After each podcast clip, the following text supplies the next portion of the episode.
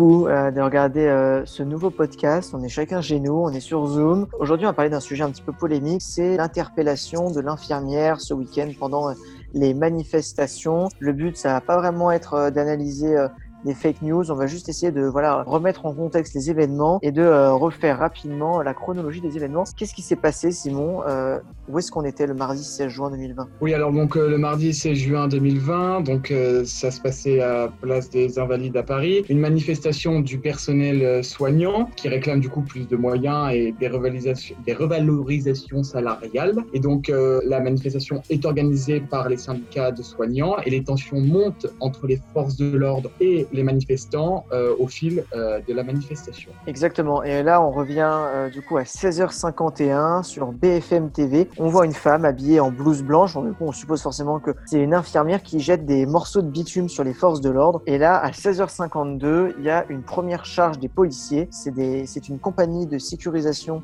et d'intervention de la gendarmerie nationale. Et à 16h55, Farida C, c'est son nom, est interpellée par les policiers. Elle est immobilisée au sol. Et là, la polémique commence. Oui, alors bon, sur une photo euh, à un autre angle, on voit que Farida est donc agrippée par une policière par les cheveux. Et sur une autre vidéo encore, on découvre qu'elle ne saignait pas avant d'être euh, agrippée par les policiers et ainsi contrôlée. Et euh, à la suite de cette vidéo, on voit qu'elle se, qu'elle se relève, qu'elle se tient debout et qu'à ce moment-là, après avoir été plaquée la tête au sol, elle saigne au visage et déclare qu'elle a de l'asthme et qu'elle a besoin de ventoline. Alors en effet, un policier lui rétorque même fallait réfléchir avant en pleine interpellation. Donc c'est à 18h52 qu'un tweet est publié par sa fille qui s'avère être une journaliste sur France 24 et elle nous dit cette femme c'est ma mère, 50 ans, infirmière, elle a bossé 3 mois entre 12 et 14 heures par jour, elle a eu le Covid. Aujourd'hui elle manifestait pour qu'on revalorise son salaire, qu'on reconnaisse son travail, elle est asthmatique, elle avait sa blouse, elle fait 1m55. Dans la soirée on découvre une nouvelle vidéo de Rémi Buzine qui est un journaliste à Brut où on voit l'infirmière le visage en sang évacuée par des policiers vers le commissariat le plus proche. Cependant, la polémique ne s'arrête malheureusement pas là. Le journaliste David Dufresne relaye le lendemain matin ce qui pourrait être une des dernières vidéos de la victime qui est escortée par deux agents lorsque des témoins lui demandent son nom. L'espace de quelques instants, alors que l'infirmière tente de leur répondre, l'agent met sa main sur sa bouche. Scène violente, on peut supposer un réflexe de la part de l'infirmière.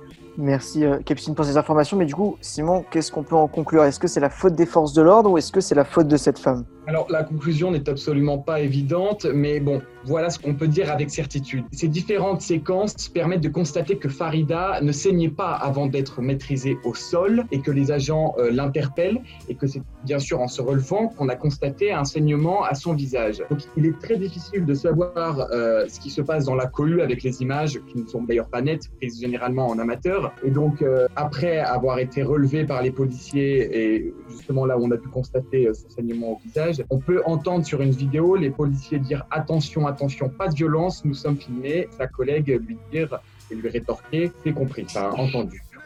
Merci beaucoup euh, pour euh, toutes ces informations, Simon Capucine. Euh, on invite vraiment tous les spectateurs à faire leur propre avis sur cette situation-là. Il n'y a pas de prise de position. C'est des situations qui sont complexes. Le but de cette vidéo, c'était juste vraiment de refaire la chronologie des événements avec toutes les informations. Parce que le problème de cette polémique, c'est que évidemment, il y a beaucoup de vidéos qui ont été euh, plus retweetées que d'autres sur les réseaux sociaux. Du coup, on voulait vraiment mettre euh, toutes les vidéos qu'on possédait ensemble et on invite vraiment les gens à, à, faire leur propre avis à ce sujet. Merci beaucoup et n'hésitez pas à vous abonner. On va en refaire d'autres. Donc, n'hésitez à rejoindre Parlementoche. Merci.